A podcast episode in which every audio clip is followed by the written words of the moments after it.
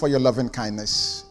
Thank you for your tender mercies. Thank you, Lord, for your blessings. We did not take them for granted. We thank you for all of your benefits.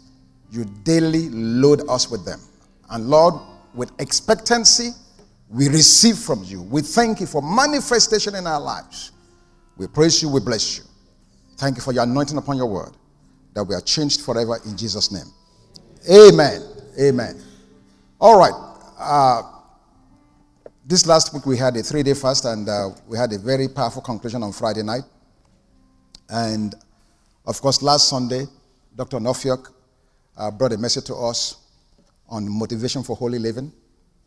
And as I sat back there and listened to him, I was just so blessed by God for his confirmation and for how God just uh, knows how to do things best.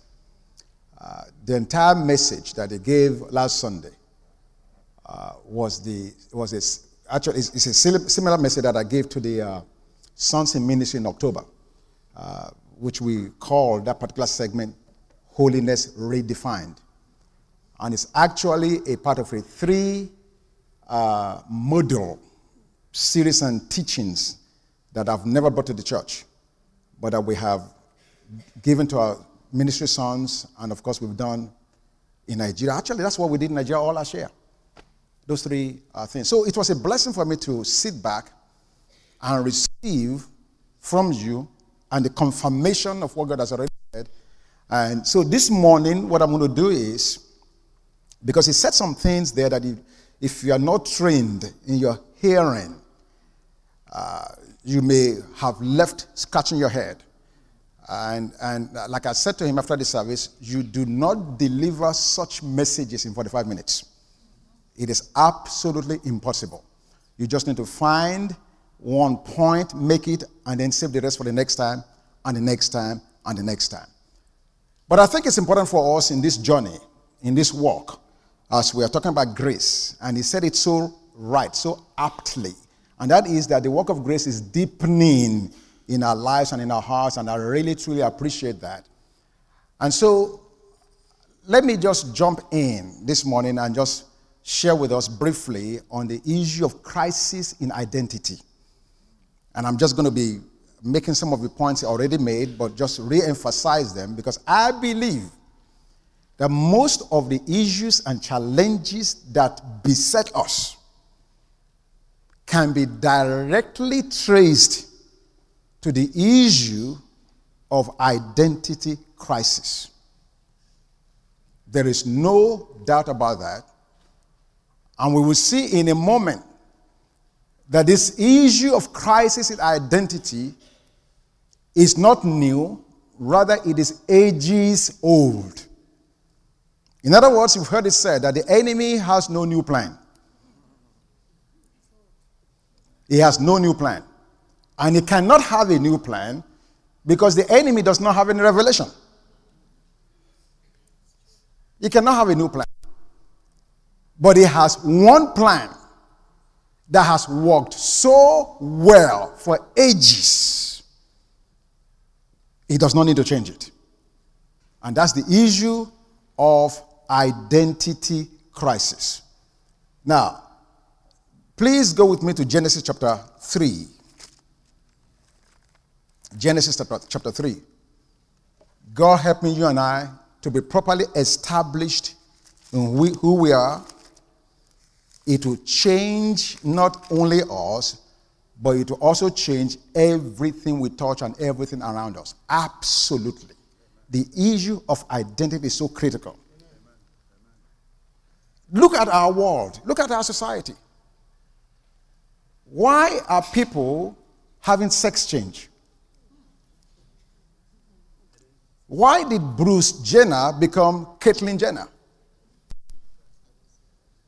Identity crisis.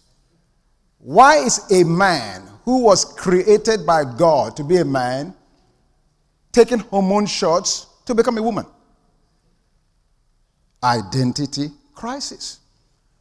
Why are women trying to be a man, dress like a man, talk like a man, and go through expensive surgeries to change them.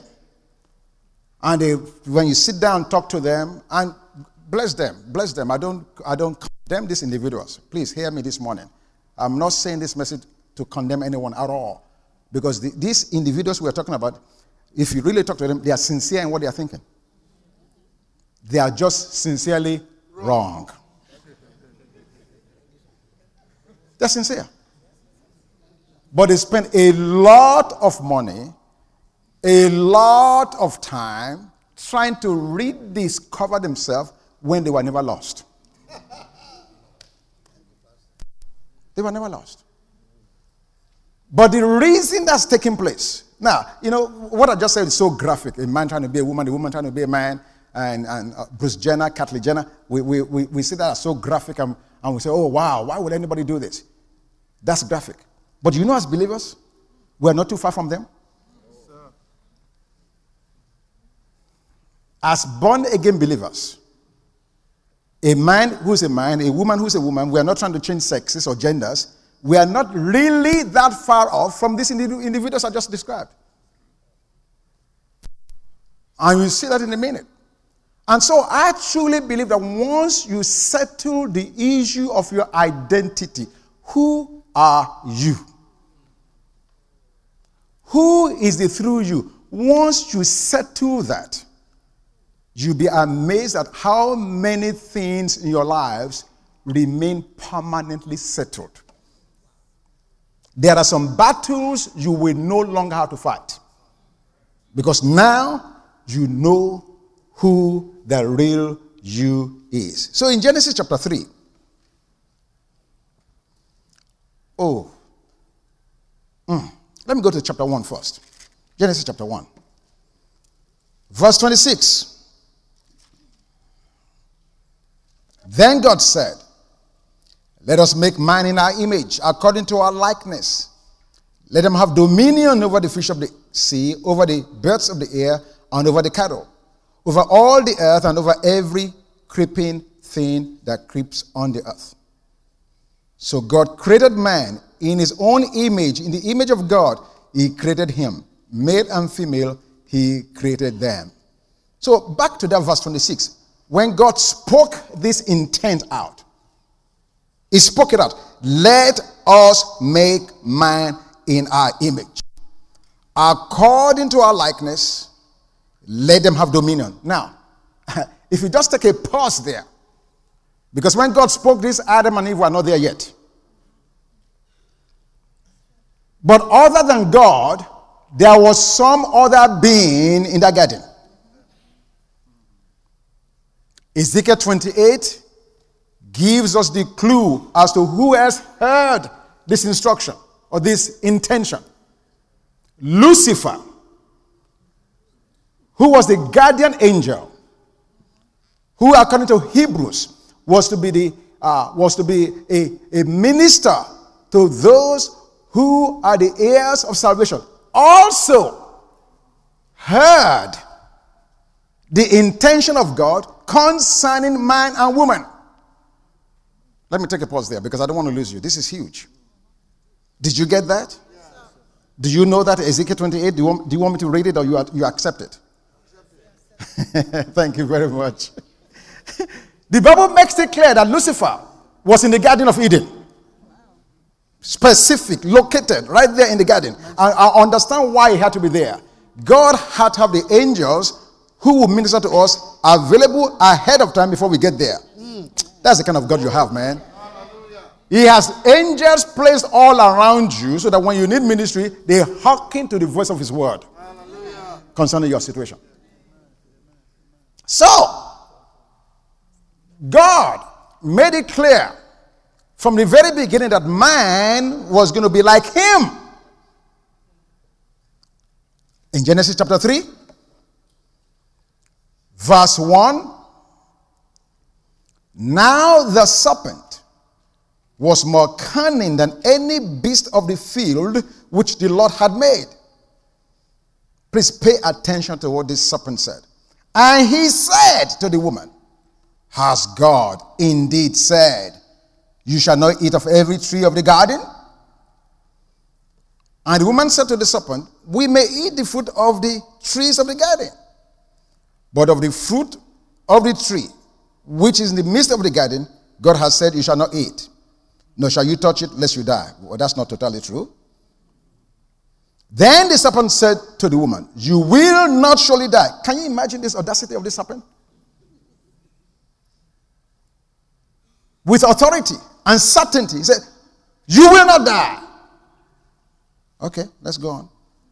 Verse 5 For God knows that in the day you eat of it, your eyes will be opened, and you will be like God, knowing good and evil. So the point here is Satan's temptation of Adam and Eve would have been totally rendered powerless if Adam and Eve knew their true identity. God said in Psalms 8, verse 5, in the Amplified, that man was made a little lower than God himself. But they didn't know who they really were. If they had, they would have rejected Satan's offer outright. Adam and Eve had everything, but they didn't know what they had. Therefore, a talking snake was able to convince perfect people that if they will sin, they will become more like God. And before you laugh on that, many of us have talking snakes. Every time somebody around you says anything that's contrary to the word of God, they're a snake. They're snake talking. Anytime they make a suggestion or say something that is contrary to the word of God, taking you away from what God has already said, recognize that snake right away. Say, Snake, I see you there. Amen. So, right from the beginning, we see Satan's ploy. The temptation for Adam and Eve was not just to eat a fruit. No, that was the that was just the that was the what what can I that was the uh, oh my gosh the ruse. That's not the issue. That's not what it's after. He said to them, If you eat this thing, you're going to be like God. Question Were they not already like God? Why did they think they needed to do something to be what they already were? Why do you think you have to labor to do something to be what God has already made you? Same issue. Because to be engaged in any labor or effort to be what God has already made you and called you to be, to be like Adam and Eve. Because you are trying to add or to refurbish or to renovate what God has already done. You are saying to God, You didn't do good enough. I can be a better me than me by doing something about me. That's what you're saying. So the issue here is that Satan was tricking these guys to offer them something they already had. Now, but how did he do it? Because that's that's that's that's where I want to go this morning. How? Look at that chapter 3, verse 1. Has God indeed said? What does that suggest? It sows a seed of doubt. Has God indeed said? Just look at the tonation. You, you can just hear it. Snake, a snake is talking. A snake. A snake is talking.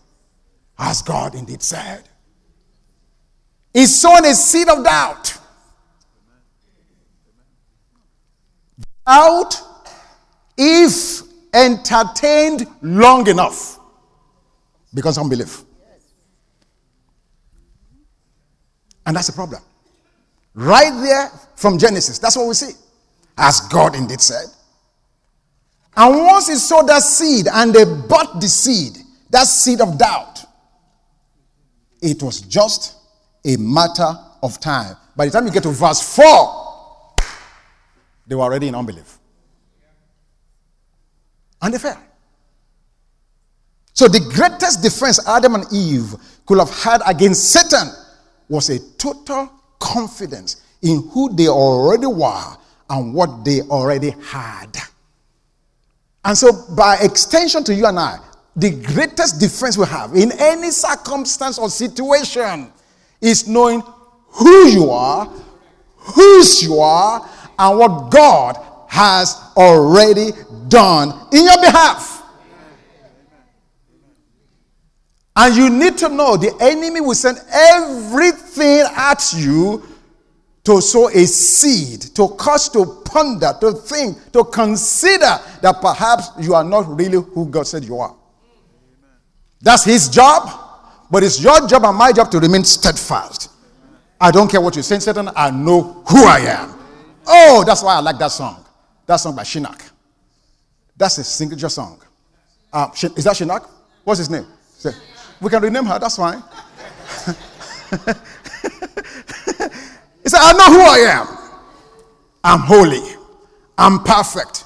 I'm complete. I'm a miracle. Look at me now. Look what I'm about to become. Hallelujah. I could hear that song 99 times and don't have enough of it. Because it corroborates the word of God perfectly. So at the beginning, we see this doubt and unbelief sold by Satan to Adam and Eve. He didn't stop there. To show you how, how, how the enemy knows that this is a working ploy. So Jesus comes on the scene. In Matthew chapter 3, walk to the river Jordan. John the Baptist is baptizing. And Jesus walks there, and John saw him coming. Behold the Lamb of God who takes away the sin of the world. John 1 29.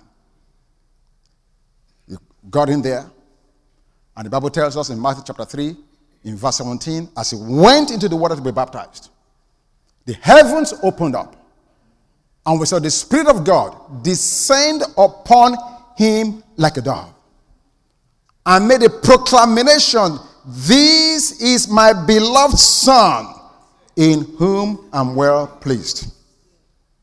Please don't miss it. He had not taught a Sunday school class. He had not been to the synagogue. He has not healed the sick. He's not raised the dead. And God was pleased with him. What makes you think you have to earn the pleasure of God? From the day God created you, He's pleased with you already. You are his masterpiece. He could not make another person better than you. He knew what he was doing. You are an intentional creation of God. The Bible says you are fearfully and wonderfully made. And you are going to allow the enemy to sow a seed in your mind that maybe your nose is too big, your lips are not small enough, your size is too small, your height is short, and this and that, and you are running helter skelter to please the world and not God. God did not make a mistake. You are his masterpiece. He saw you before you got here. You were in his mind, in his intent, you are his desire, you are his pleasure. And you don't have to add another thing to that. He does not need your effort. He did it all for you on your behalf. And now he says to you, through Paul, you are accepted in the beloved. Oh, hallelujah! The world around you may reject you, they may not appreciate you, they may not commend you, they may not say good things about you. But if you truly know who you are and understand your identity and what's in your back pocket, it's not your Georgia driver's license that defines who you are, but the fact that God said He has made you in His own image and likeness. You have an ID that is higher than Georgia's driver's license. You have an ID that is better than the blue passport. You have an ID that is better than your Nigerian passport. You have an ID that is registered in heaven. If you just know who you are. So Jesus had a proclamation. Now you need to understand this.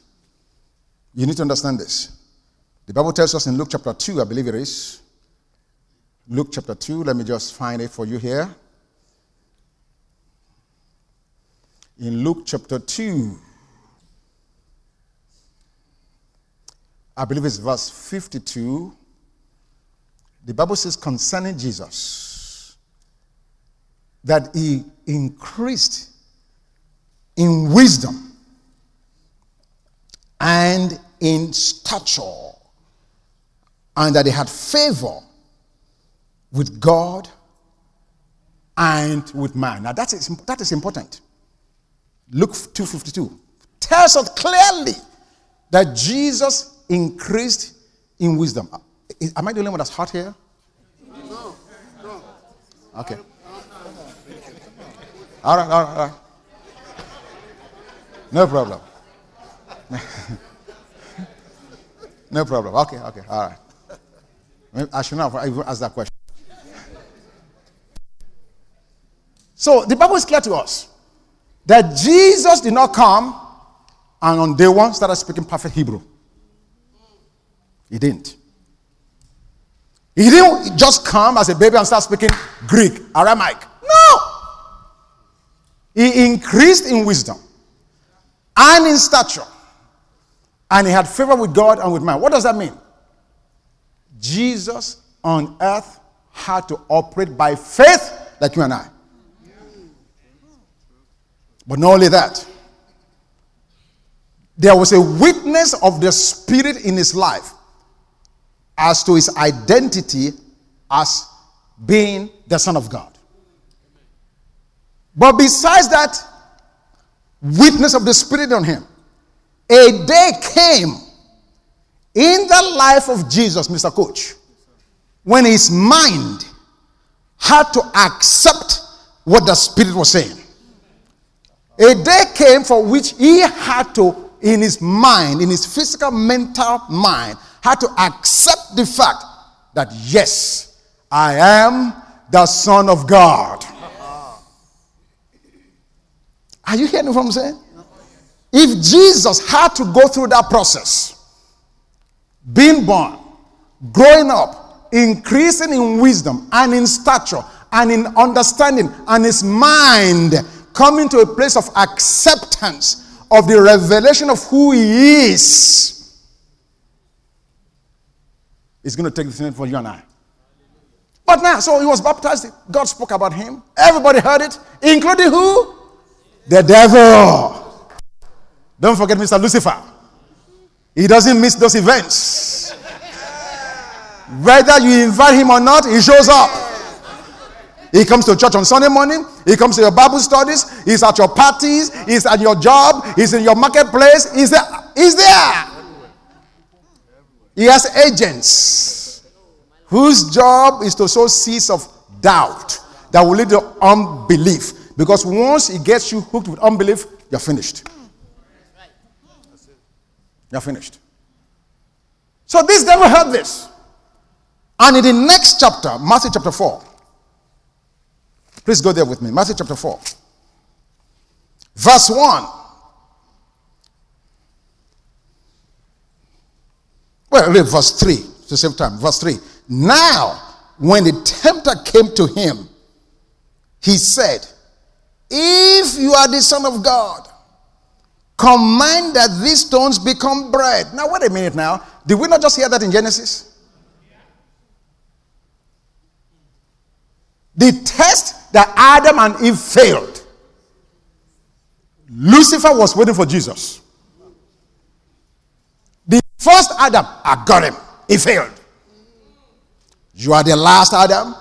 As far as I'm concerned, you are really the second one, but we don't know if you'll be the last. The test that Adam failed, let me offer it to you. Wow. If you are the Son of God, command that these stones become bread. Why? Because the issue is the issue of crisis of identity. Jesus, are you going to define who you are by what you do? Because in my village, there are witch doctors, herbalists that can deliver things. They make things happen, Pastor. Oh, yes. The chair will lift up. You will see it hanging in the air with no, with no support. that is no joke. Absolutely. They speak things in the atmosphere. You see things happen in the natural. It is true. So if Jesus will be defined by what he does, we're in trouble. If you are the Son of God, command that these stones become bread. Listen, I can count 100 witch doctors in my village alone. It will be no problem to take bread and turn it into stone, or take, take stone and turn it into bread. You will eat the bread, you will enjoy it, it will be full of good calorie, you will grow. Easily. That is not even a miracle. Am I talking? Does anybody else? Uh,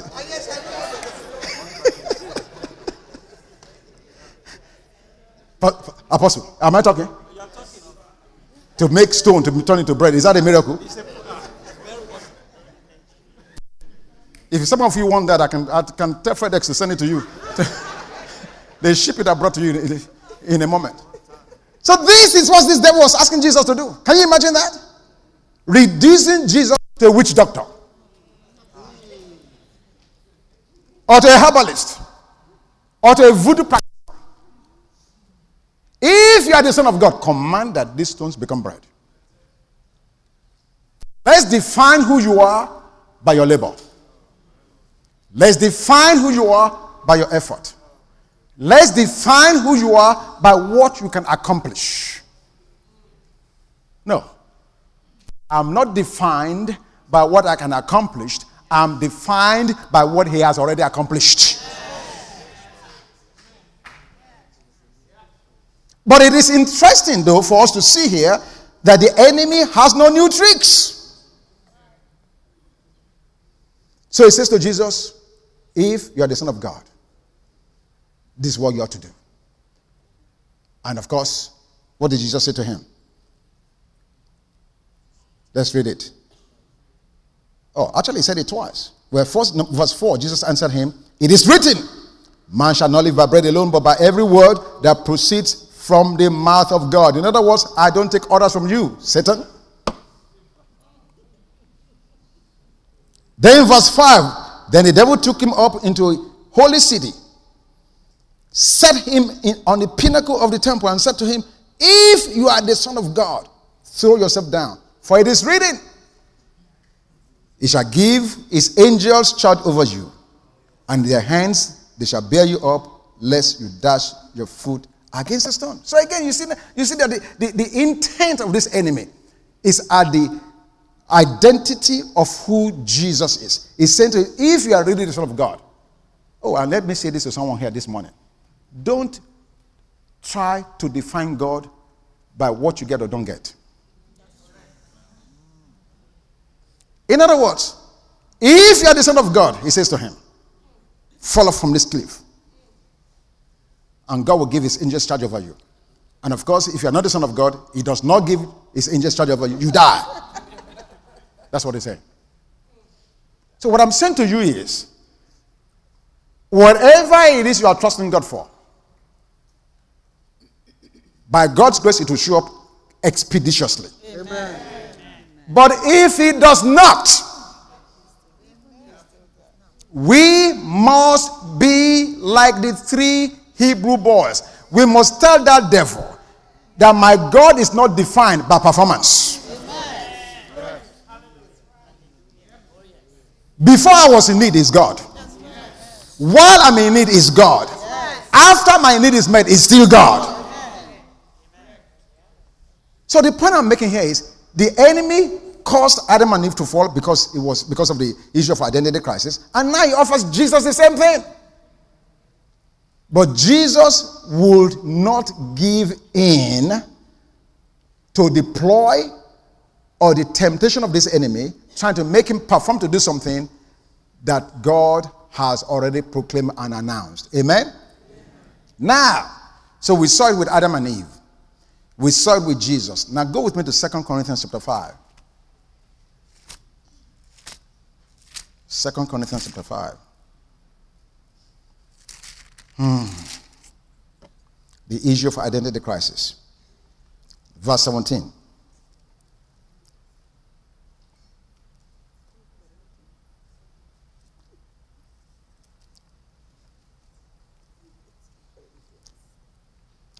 Before I actually get there, hold your place in 2 Corinthians 5.17. Let me just go to Hebrews chapter 4. Let me clear out something for us. Hebrews chapter 4. I know you've seen the scripture and you've read it. Hebrews 4:15.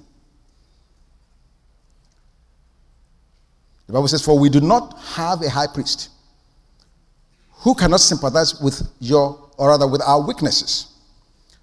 Look at what it says.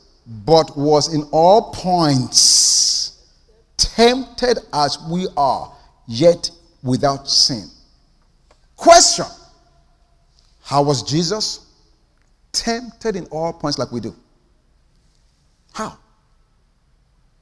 Does this mean he was tempted with drugs? Was he tempted with immorality? Hello? Do you see this in your scripture?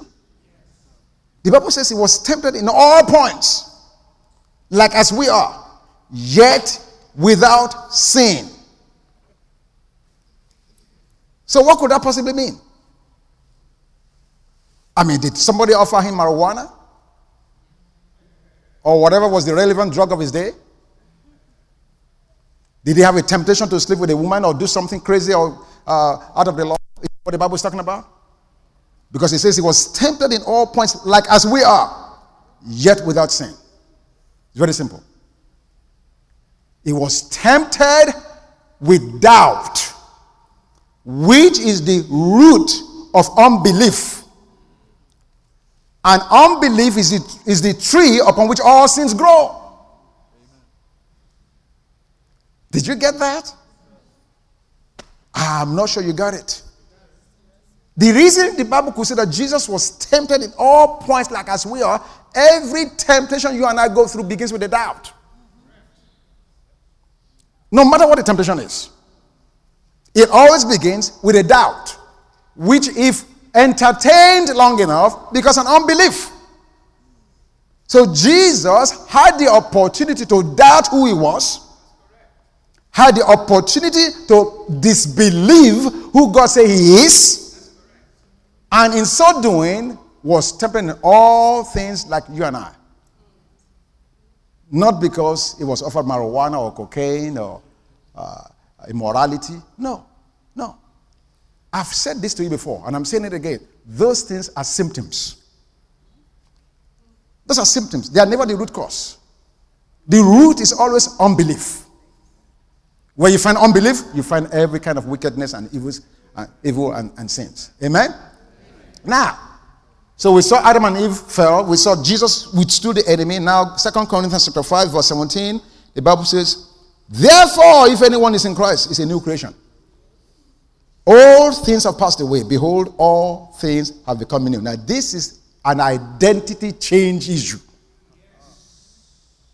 This is the reason I'm bringing the scripture in. Therefore, if any man or anyone is in Christ, it's a new creation. What is a new creation? A new creation. A new creation. All things are passed away. It's like I went to the Atlanta Constitution and I said, I want to change my name. I no longer want to be called Bank Akimola. I now want to be called uh, John Jane or whatever the thing is. Not, not Sally Jones. God forbid. Amen. But once you become John Doe, that becomes your new identity from that point on. So the Bible is saying to me and you, therefore, if any man is in Christ Jesus, it's a new creation. All things, all your old identity, your old profile passed away. Behold, all things have become new. Now, before we, def- we define the new identity, we need, to define, we need to establish what is not part of it. For instance, the day you and I got born again, if I was seven feet tall, 250 pounds, did that change? No. If I was dark skinned when I got born again, after being born again, am I still dark skinned? Yes. It's not rocket, it's not rocket science. If I had pimples on my face when I got born again, after being born again, what happens? The pimples are still there. They're still there. In fact, if I have a desire before I got born again for Amstel or Heineken's, do you think that desire just leaves me when I got, born again? No. No. No. If you love pina colada, oh yes, I see many of you guys have partaken. Yeah, pina colada. Yeah, yeah, yeah. I can see. Yeah, true story. True story. I went to a house of a member one day just to visit. I was there. They went in the refrigerator and brought out what what they thought was apple cider. They brought it out and they poured the thing, and I could see the bubble. Ah, I said, This thing is bubbling too, too seriously. this thing may not be apple cider. So, so I said, Can I just see the bottle? I looked at the bottle, 18% alcoholic content. I said, Oh my God.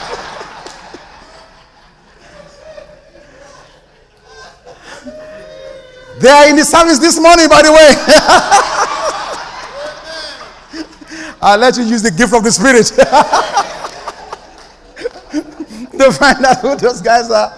And they say, Oh, no, Pastor, we made a mistake. We didn't know. We didn't. We didn't. Okay, no problem. no problem. Praise God. But this is the point. When you became born again, your body never changed. The physical reality of who you are never changed. If you are tall, you remain tall. If you are short, you remain short. If you have pimples, you still have pimples. If you are smart, you remain smart. And if you are stupid, nobody hears this. nobody hears like that. Praise God. Hallelujah. Hallelujah. if you like to make deals, you're still making deals. Yes. If you like to make America great again, you're still making it great again. Yes. All right, all right, all right. this didn't change. Likewise, your mind did not change. This is what I mean by that. When you are happy, you still know that you're happy. When you are sad, you still recognize that you're sad. When you are encouraged, your mind still perceives that you are encouraged. When you are discouraged, your mind still recognizes that you are discouraged. None of those things change.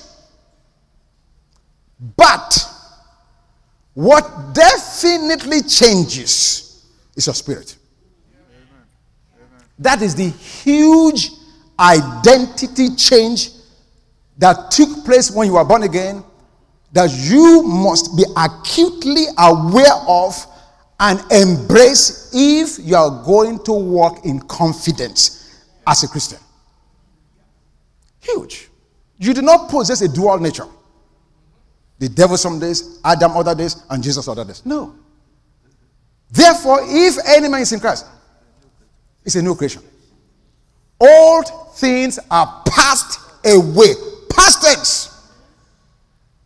All things are become new. Now, Ephesians chapter 4. Ephesians chapter 4. Ephesians chapter 4.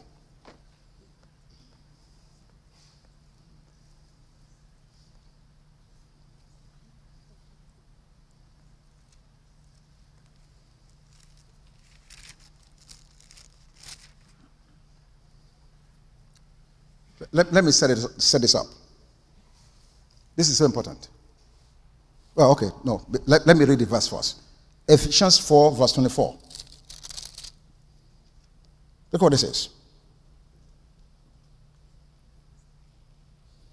And that you be, no, I'm sorry, and that you put on the new man, which was created according to who? God in true righteousness and holiness. This was what Dr. Onafok was telling us last Sunday. Notice the verbiage, notice the sentence, notice how it says it. He did not say that you and I are, cre- are being created or will be created. He said, which was created. Past tense. He did not say it's a process of creation. He did not say this is what is going to happen.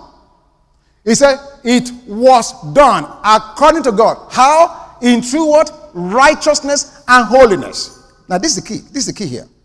This is what God says. This is what the Bible says about you, about your spirit. Do you believe it? Ah, you see? Some of you are grunting. You are grunting. Because your reality, your human experience is telling you differently from what Bible said about you.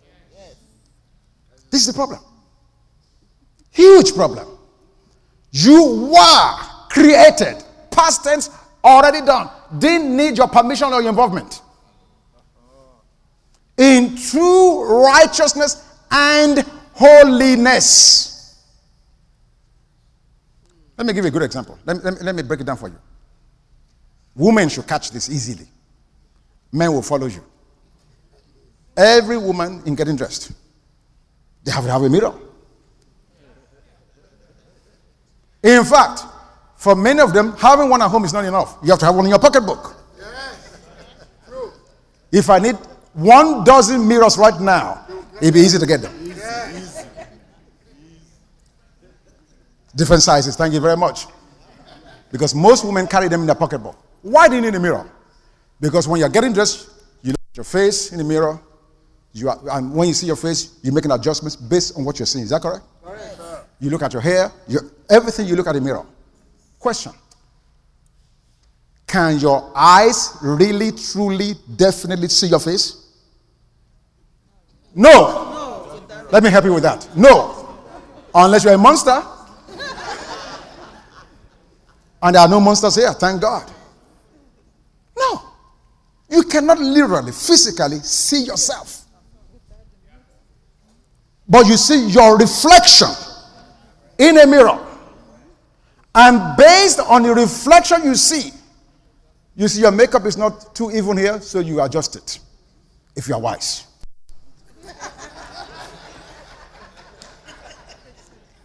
you may see your made in Korea hanging a little loose here, so you make the adjustment. Thank God for Koreans, amen. That's their re- redemption gift to the world, amen. They keep us looking good. Amen. Praise God. So you trust a mirror and the reflection you're seeing in it to give you a good picture of who you are physically. How do you see your spirit? By faith, a mirror, you believe what the mirror is telling you. You don't see yourself, you can't see yourself, so you totally, completely trust the mirror to give an accurate reflection of who your physical body is and what it looks like. And with no question at all, no argument, no controversy. The mirror says you need adjustment. You do it, you pat yourself, you say, Man, I look good now, you step out. How do you see your spirit? What is the tool through which you can see what's happening in your spirit? Because by faith, you trust a mirror. You have never seen yourself, but you're trusting the mirror to give you a good reflection of what yourself looks like. You don't know whether the mirror is made in China, made in Singapore, made in Mexico, made in Atlanta. You just trust the mirror. Ah, this mirror, it must be good. I bought it at Neiman Marcus. So you trust the mirror and you go about your business. So for our spirit, James gives us the word in James chapter 1. I'm almost done. This is taking a little long, but James chapter 1.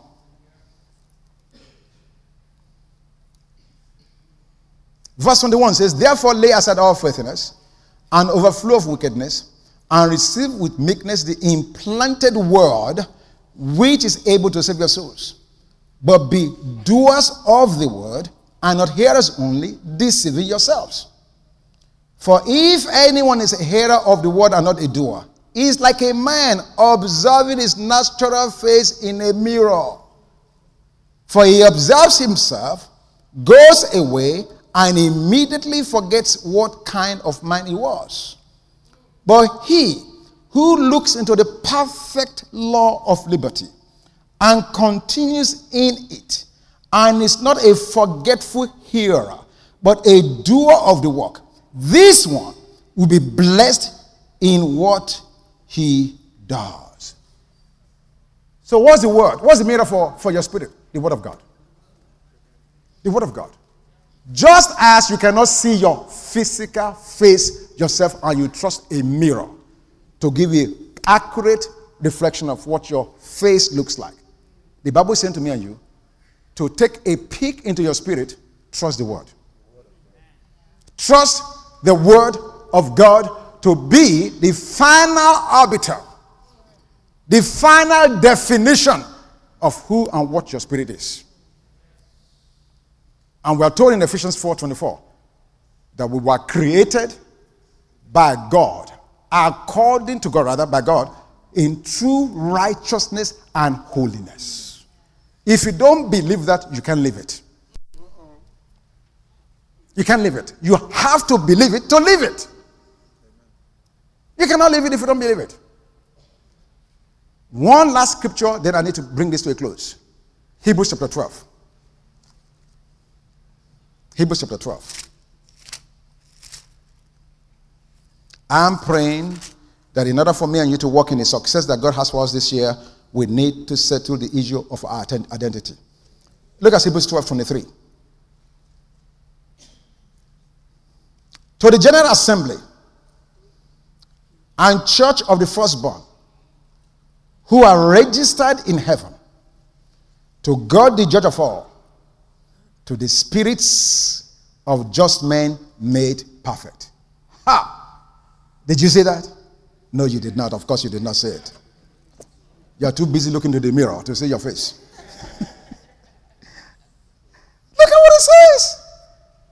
He's talking to the General Assembly and Church of the Firstborn, who are registered in heaven, to God, the judge of all. Look at that last phrase to the spirits of just men made perfect.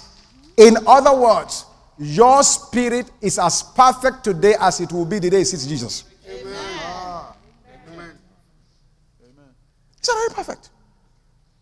Now, Dr. Norfolk raised a question.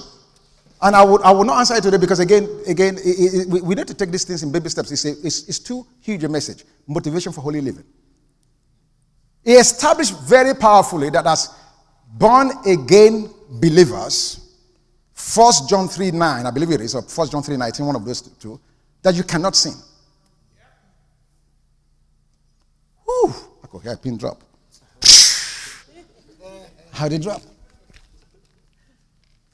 And then he says to us that we do sin. What a contrast. Which one is it? I cannot sin, we do sin. Which one is it?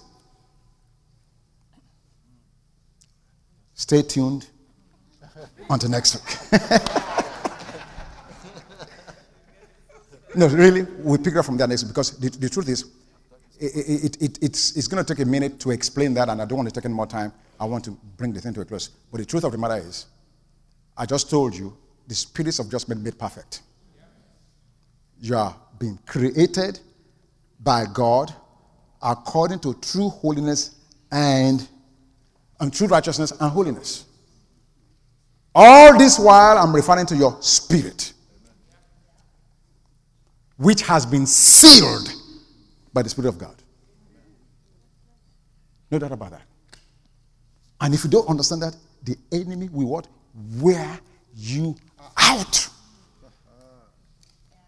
But next week, we'll pick up the other side of it. But in the meantime, in the meantime, I don't want to leave you hanging. The reason you and I, who recognize our true identity, can live victorious over sin is because of the grace of the Lord Jesus Christ. Let me close by going to John chapter 8 and our main close. This is the last and final closing. John chapter 8. Uh, I'm aware in our human experience, we struggle, we fail, we do commit sin. I'm aware of that.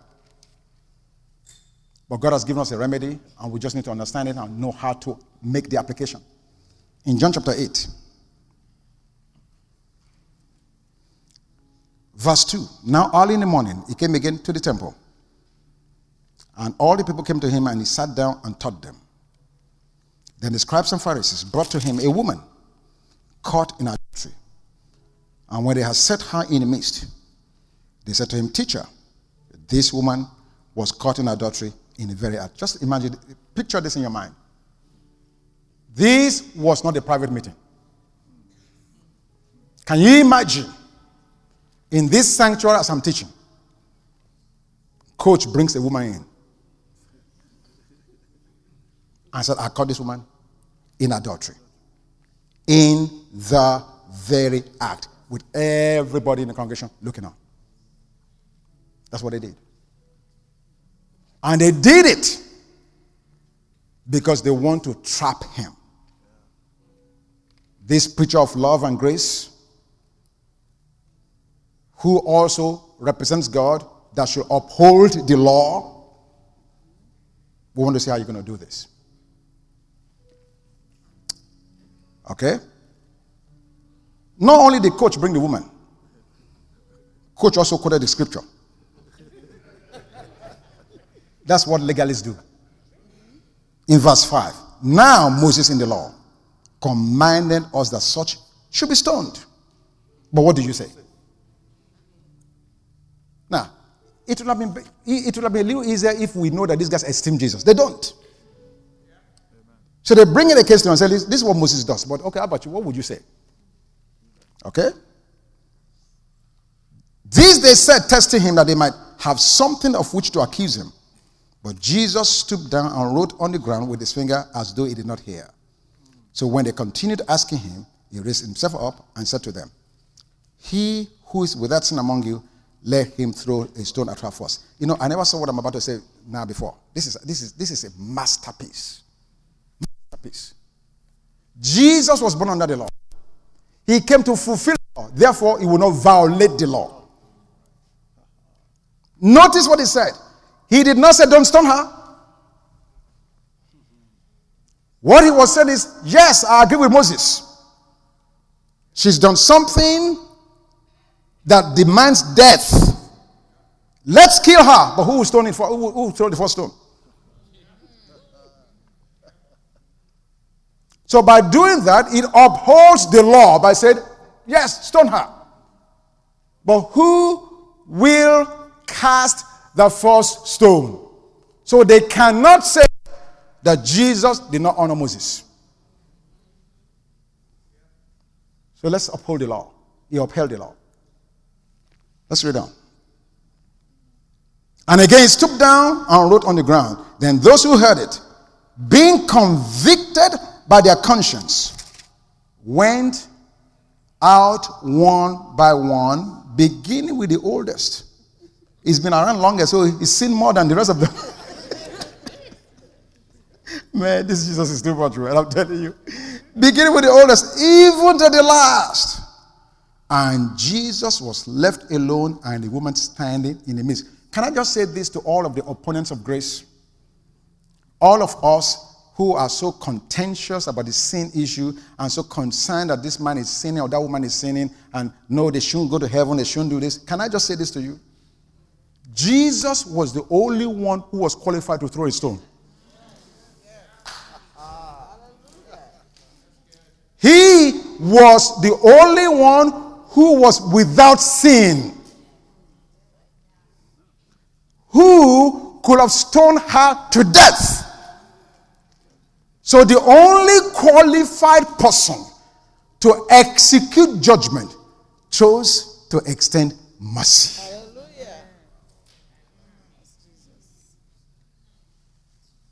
This Jesus is too much.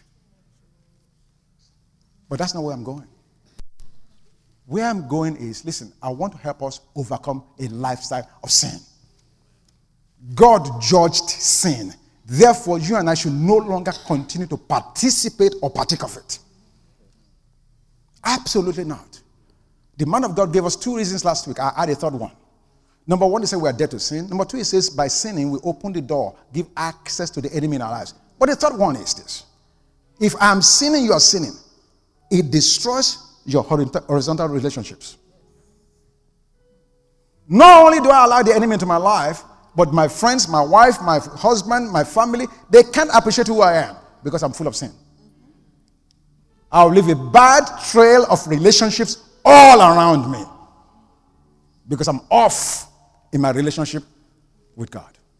So sin is never a good preposition. But how do we overcome it? Jesus did something here. Verse 10 When Jesus had raised himself up and saw no one but the woman, he said to her, Woman, where are those accusers of yours? Has no one condemned you? She said, No, no one, Lord. And he said to her, Neither do I condemn you. Go and sin no more. Please take note of this. Jesus could have said, Go and sin no more, neither do I condemn you. He didn't say that. In other words, he had a deliberate choice of the order of what we spoke. First, he spoke, Neither do I condemn you. In other words, I am giving you a gift of no condemnation. Now, upon receiving that gift, go and sin no more. If you ever want to overcome sin in your life, you have to first receive that gift of no condemnation. It is within that gift of no condemnation that the power of God lies to set you free from whatever sin has entangled you. So you have to have a correct perspective of who Jesus is. He said, I do not condemn you. You have to receive that gift. You have to say to God, God, I thank you that even though I'm messed up, even though I'm not living right, even though I've blown it, I thank you that you paid the price in full and you do not condemn me. When you receive that gift of no condemnation, you are now empowered to step out of that evil, wicked, sinful place in your life. You cannot reverse it. By reversing it, what you are doing is, I'm going to attempt to go and sin no more. And perhaps because of that, I will receive no condemnation. Wrong theology. Old Testament theology. Covenant of law theology. You can never make enough plans to not sin. I will go nine steps to overcome sin. And when I've done the nine steps, God will not condemn me. Wrong. Before you get to step number three, you've blown it. That's how you overcome sin. You overcome sin by appreciating what God has done. Jesus, I thank you. You took my place. And in taking my place, you totally, completely freed me. There is now, therefore, no condemnation to them who are in Christ Jesus. I received that gift of no condemnation. Because I have the gift, I'm empowered to live above sin. Did you get that? Yes, sir. So next week, we take it from there. And so, Father, we want to thank you. I realized this morning, Lord Jesus, there are people who are, who are struggling with various sins, various acts of wickedness. Your word says that the law came through Moses. But that grace and truth came through the Lord Jesus Christ. Lord, we receive your grace in our midst.